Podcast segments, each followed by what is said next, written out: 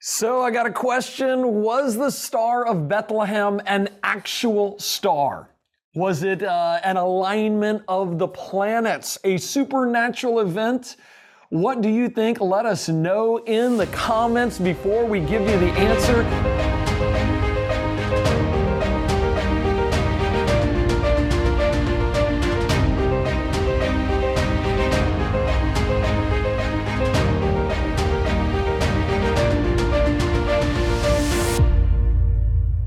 My name is Eric Hovind, and I'm just so thankful you're joining me. We want to help you turn stumbling blocks into stepping stones in your life so that you can do the same in other people's lives. You know, whether it's questions about God or science or the Bible, even the meaning of life itself, we want you to understand that truth actually exists. And when you find it, it will set you free, physically and spiritually, of course. Hey, in Matthew, we read the account of the wise men and the star. And in Matthew chapter 2, verse number 2, it says this Where is he that is born king of the Jews?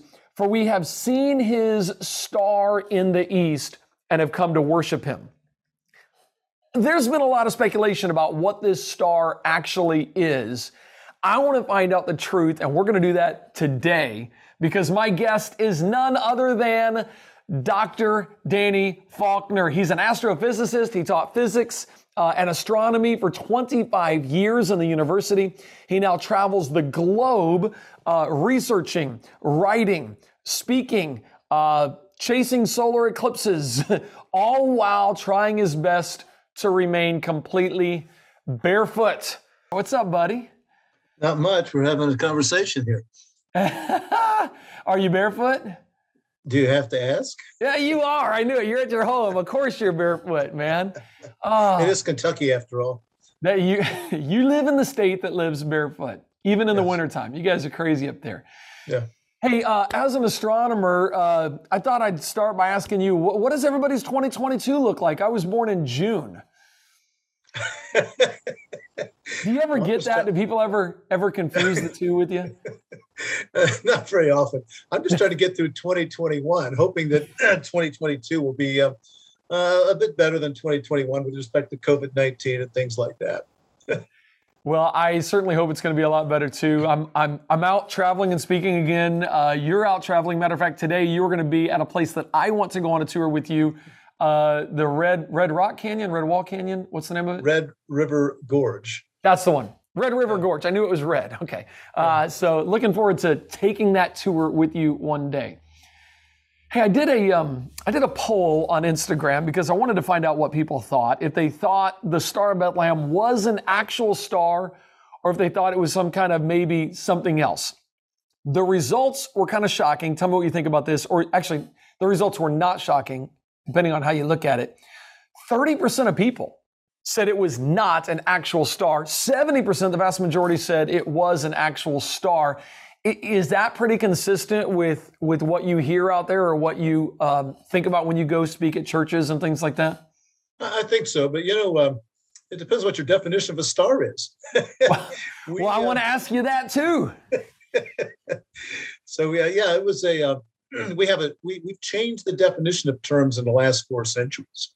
Oh, so interesting. We can get into that today, though. Okay, I do want to talk about that. By the way, for those of you joining me on um, on social media, uh, thank you guys. I saw a lot of you on YouTube and a bunch of you on the Creation Today. Uh, .org slash live website. Thanks for joining me live right there on the website. And then uh, those of you on Facebook, I want to give away, Dr. Faulkner, a copy of one of your books. It's kind of a follow-up book to your Created Cosmos, but the, the Expanse of Heaven. I think is a great book because you actually detail the science in here, going through scripture and talking about the scientific background of this. It's a fascinating book, and I want to give away uh, several copies to some of you that are watching live. But uh, Dr. Faulkner, I need them to put something in the comments to to to let me know that they want. Oh, they've got it on the screen. Apparently, you need to say, "I want that book." Do it in all caps so that we know that you're serious. And uh, if you're watching, the ladies right over there in the office are going to look at you. They're going to look at the picture, your profile image, and find out do you really need this book? But you comment, and uh, we'll see uh, who they who they think is their favorite of those of you watching today. So. Oh, we're already, Wesley wants it. Wesley wants a copy of this. And Lester wants this book from our partners. All right, we'll see who we can hook this up with. I'll let you know uh, as in, in about 20 minutes here who is going to win the book on all the different platforms. But uh, thanks.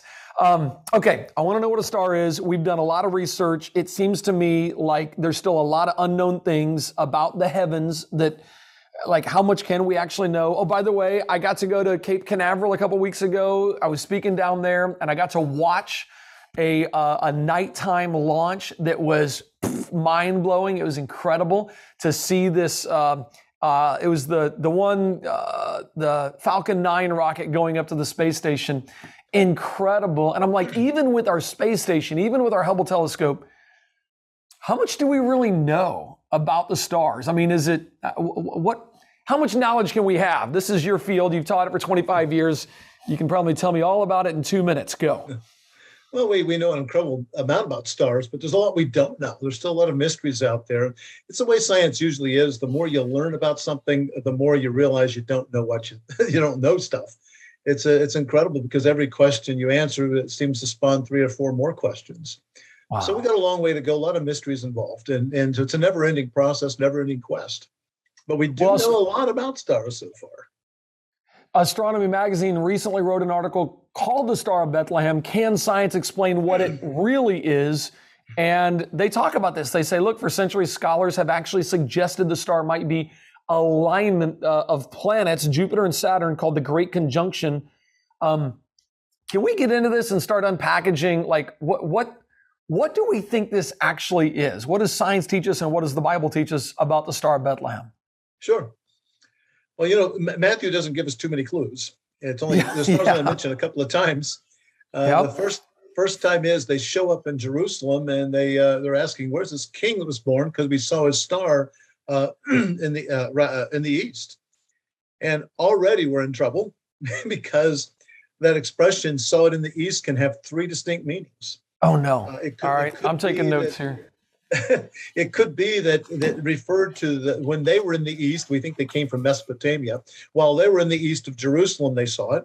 It could mean that they saw it in the eastern part of the sky.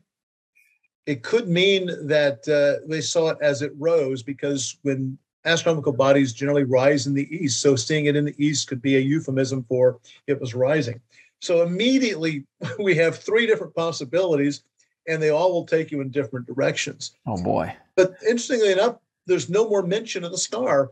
Uh, you start off in your little poll beginning. There was some misconceptions, like how many magi were there. There's a whole slew of things we we think are true about the Christmas story that really aren't. Uh, like for instance, the the wise men and the shepherds were not there at the same time. They probably weren't in a stable. You know, it goes on and on. All the things we've read into it, and um, so the um, uh, we think of the star as leading the, the wise men the whole way, and it doesn't say that at all. It says we we we, we came here because we saw a star in the east, and then after they got a little direction about where to go, they found the prophecy that that uh, the Messiah was to be born in Bethlehem, which is only six miles south of Jerusalem. They took off, and when they did, it says they rejoiced because they saw the star, and the implication seems to be they hadn't seen it in quite a while which would seem to rule out this leading business anyway, because it had been leading them, they wouldn't have ended up in Jerusalem. They would have gone straight straight to Bethlehem, it would seem. That's a good point. Why stop and ask Herod if it's like, oh, there it is? Yeah. Yeah. And then when they, um, it says then that it uh, sort of went before them. And this is where we get this idea of leading them. It did lead them apparently, but only for a few miles between Jerusalem and Bethlehem. And then it ah. said it stood over the place where the child was. And that's that's getting perplexing because uh, this this thing was going before them as they went. It didn't seem to be moving like stars normally would. Normally, a star in the sky, any astronomical body, unless it's a really short-lived thing like a meteor, is going to be traveling from east to west as you're looking southward. That would be left to right in the sky, yet there's no indication. In fact, the indication is quite contrary. It kind of stayed fixed ahead of them as they went. Already, this kind of defies any kind of naturalistic explanation. But then it said it stood over the place where the child was, and that could refer to a particular house, or it could refer to the town itself, because Bethlehem is, was a very tiny place. And some people say, well, it just appeared to be that way. Well, you could have said that the entire way down. I think there's a little bit more to it.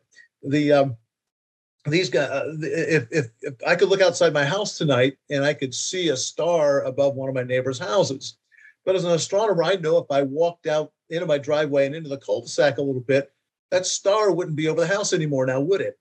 And uh, these people were the astronomers of the day. The, uh, the Magi were a highly trained, highly educated uh, class of people. They were advisors to kings. They weren't kings, but they were advisors to kings and other, other leaders.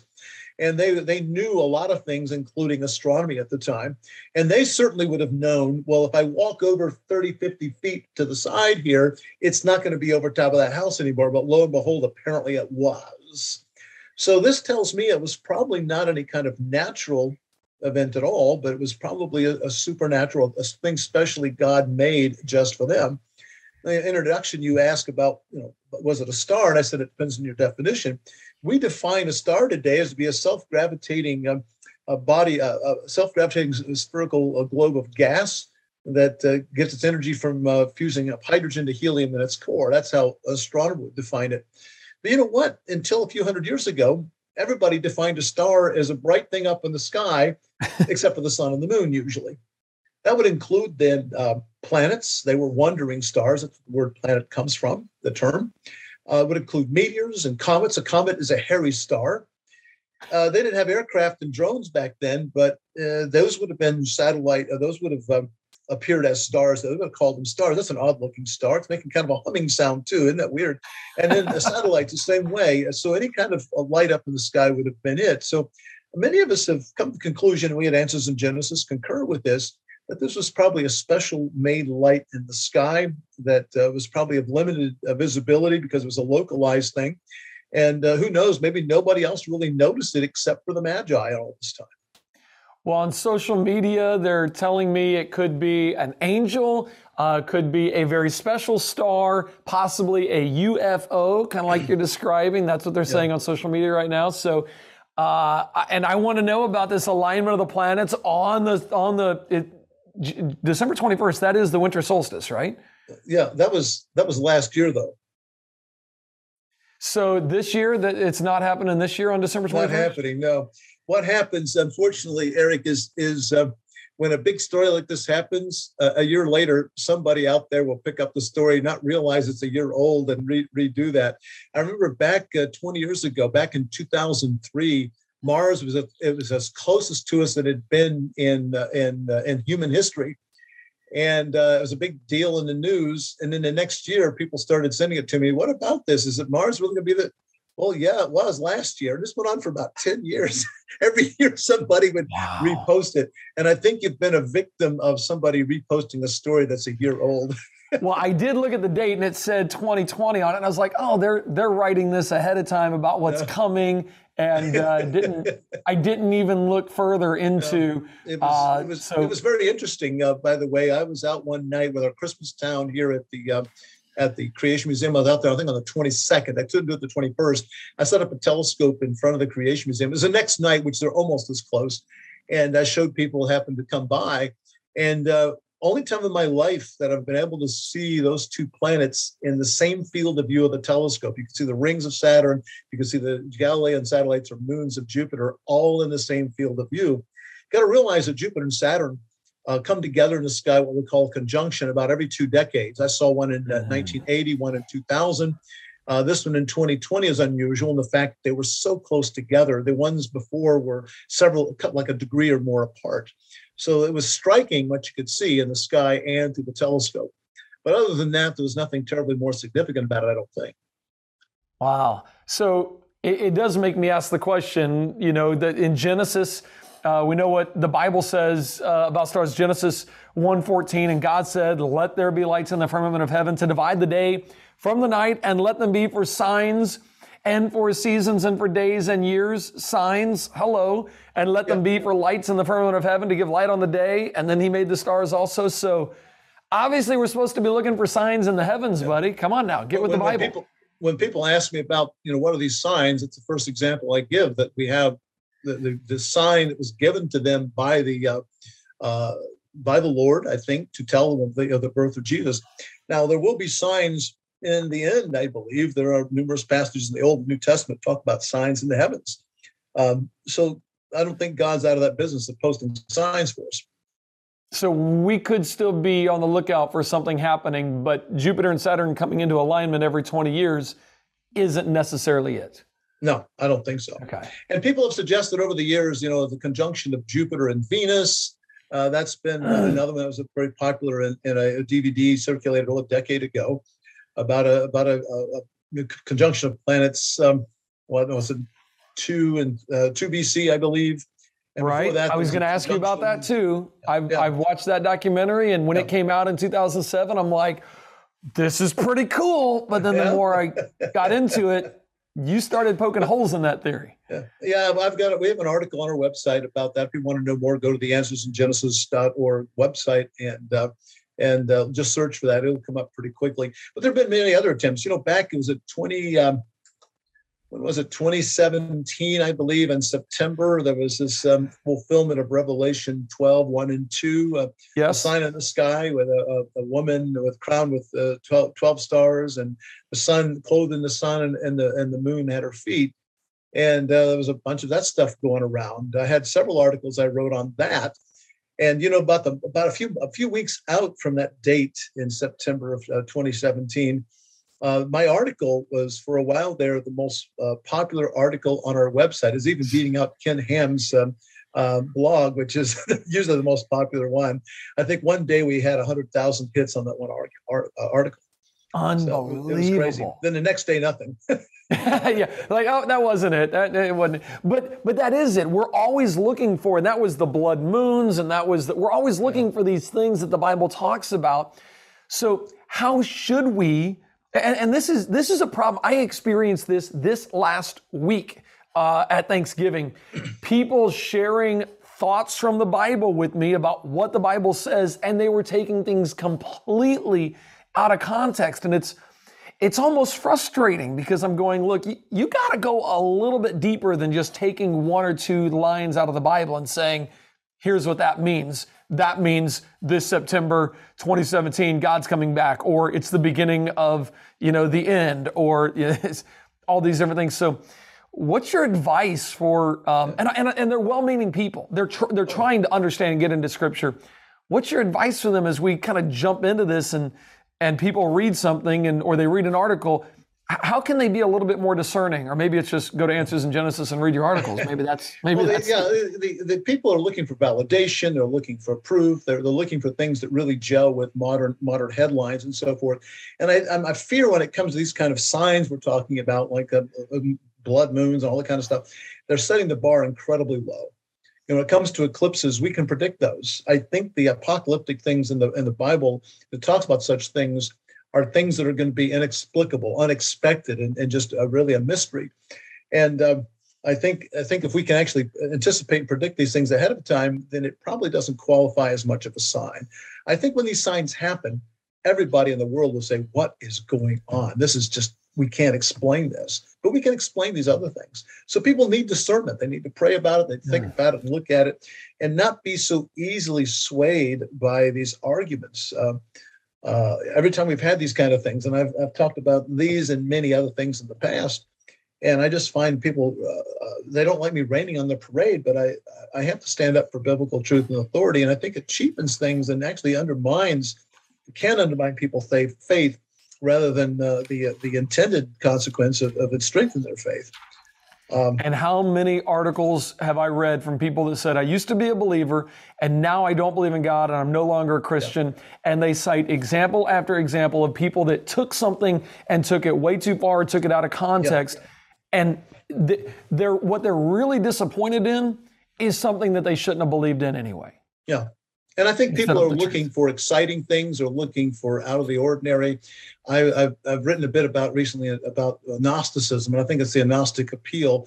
People want to have that inside track on some sort of unknown knowledge or secret knowledge or arcane knowledge that few people know. And I and I don't I don't think truth is like that many times. You know, the, the truth, heart, uh, the, the salvation, Jesus said, you know, is, is found on the narrow and straight way, not the broad way, and few that find it. That's what it's talking about there. And it's not because it's a secret, it's because it's just not a sort of thing that most people want to follow. But when it comes to learning about the Lord and learning about scripture, it's uh, it's not like it's a matter of learning some secret little little tricks here. It's a, it comes down to diligent study and prayer and consideration. It's not simple. It's not easy, but people are looking for an easy way out. I fear many times. Well, if you Google star in the Bible, you are also going to find Numbers chapter 24, which is kind of interesting. Verse number 17 uh, of Numbers 24 says, I shall see him, but not now. I shall behold him, but not nigh there shall come a star out of Jacob. How do people interpret that and how should they interpret it? Well, it's it's a tricky one. I think it could be talking about the Messiah himself. I, I don't think it's talking necessarily about the Star of Bethlehem or the, the Christmas star, the star that led the, the, the Magi. I think it's I think it's talking about something a little more concrete than that, a little more important than that. The, the star is coming out of Jacob. It's not, it's not something coming out of the sky. So I think it's a messianic reference, but um, it's a bit veiled. So you're blowing out of the water the idea that it is an alignment of the planets because they saw it over the act over Jesus Christ, and yeah. that's not just something aligned in the sky. That's way too far away. Um, and it wouldn't it wouldn't move right anyway. Okay, it's not. Yeah, it's that's they're headed south from Jerusalem, south to Bethlehem and the star would be going this, or the what you would yeah. see is Jupiter yeah. and Saturn aligning, but they'd be crossing the sky yeah. over top of your head. Yeah. Maybe they just knew at what time of date or what time of night to look. Maybe that's what it was. Um, so you're, you're, you're saying probably not an alignment of the planets. That doesn't seem to make sense.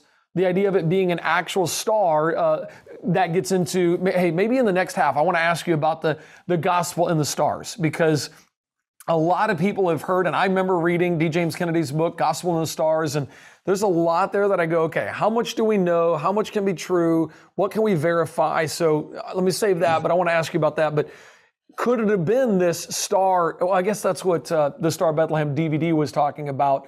Uh, that was Venus as it was coming out of Virgo the Virgin, right? And the sun was up, and so that was his argument, so to speak. Venus, Venus and Jupiter uh, were, were very important in that one. Right. So, got all these different theories, and you're kind of saying no, no. And that kind of leaves us with, I mean, assuming it is Rose in the East is talking about a star, and it's not they were in the East or the Eastern sky, kind of leads us to more like what the children of Israel followed pillar of cloud by day, fire by night, a supernatural event. You don't explain a pillar of fire and a, and a, and a, a a, a cloud in the day, you don't explain that naturally and just go, oh, this is what it was talking about. This is what happened in the sky, right? That's exactly right. That's a very good analogy. I made the analogy myself to that leading in the wilderness, the same sort of supernatural intervention to do that. And does anybody ever ask this is a question I ask, how come more people didn't see it? I mean, if, if the wise men came to Herod and said, We saw his star in the east, and then they followed it from Jerusalem to Bethlehem, how come Herod's own wise men didn't go, we're going to keep an eye on that star that they're following and we'll just head to the same spot.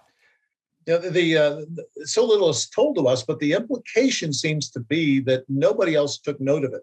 Either they didn't see it or didn't understand the significance because when they arrived in Jerusalem, it was like, huh? You know, they started asking around in town, you know, where's this king? And word finally got to, to Herod. And, you know, people were really worried because uh, Herod was a, a very very bad guy. When this was this was sure to make Herod a little ticked off, and when Herod wasn't happy, nobody was happy. And so it, it, had the town in an uproar. But you know, if they had seen it, they they might have had an idea what was going on. But people were apparently were very clueless. Well, and you tell them what happened. What did Herod do? I'm turning to it in Matthew. yeah, Herod. Uh, you know, he was very deceitful. He was paranoid. He was, you know, he killed, I think, one of his own sons because he was afraid he was going to uh, usurp the throne. So he was uh, certainly very paranoid about this new child. So he didn't want to take any chances. And he told them, uh, "We'll go down and find him, worship, him, come back and let me know so I can go worship too." And they they didn't know. Uh, of course, later on, they were warned in a dream uh, of that don't do that. And they went back home a different direction, probably up the, the what's called the Jericho Road. And um, uh, so when Herod figured out that he had, had, they had not followed his instructions, he was pretty upset and he sent soldiers down with the instructions to kill every child two years and younger, which gives you an idea roughly of the maximum age Jesus could have had at the time. Uh, the word for child there is not a baby, but a toddler uh, sort of word. So Uh, there's a considerable amount of time that went there. They were uh, probably a, year in after the birth of Jesus at that point. Apparently, the family decided to stay in Jerusalem. They were living in Nazareth, decided to stay there. They had extended family and had reason to stay probably once they arrived. The the timing of that is where you get the idea that the wise men and the shepherds were not there at the same time because the shepherds were there at the birth that was announced by an angel to them. The wise men followed the star. This could have been a year, possibly up to two years later, because Herod kills all the children, has all the children two and under killed. And another another factor is the fact that uh, you know uh, was it forty days after the birth they had to go to the temple to offer a sacrifice, and they gave the poor man sacrifice, not a lamb but uh, two doves. And if the Magi had been there, they brought some very expensive gifts. And being observant people, they would have not gone for the poor man sacrifice. They would have been able to afford a lamb at that point. So it had to be at least 40 days after the birth of Jesus, not, uh, and it probably was closer to a year or more. Wow. And you're, just so you know, I, I want to give away your book before we got to let everybody go, but you, you are crushing a lot of people's idea of the Christmas story right now. How do you feel about that? Man, some of you have, your kid was the angel, or your, your son was the wise man, and he was right there in the play at the birth of Christ. And you're like, what? How do I explain this to him?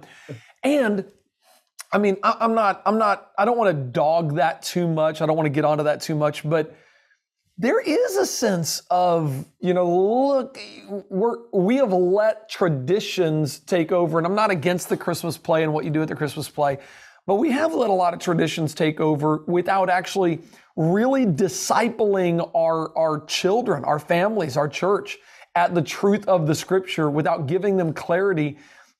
And yet again, I go, that's probably one of the reasons some people later in life go, I don't believe the Bible anymore. Yeah, we did the Christmas play and they had, you know what, that didn't even agree with the Bible. My church wasn't even doing what the Bible said. Is that, I mean, because I run into those people kind of on the regular, online, in person things like that. Is that do, do you have a word of advice for people as they do their Christmas plays this year?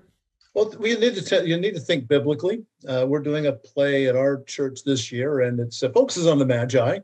And uh, while they don't have anything contrary to what the Bible says in the in the play, they do kind of take a few liberties here and there, like giving names to them and all, all so forth but yeah, you're okay to do that, but you should try to think biblically. And if you have an element of your of your play that really doesn't jive with Scripture, you got to think about maybe altering that little little bit.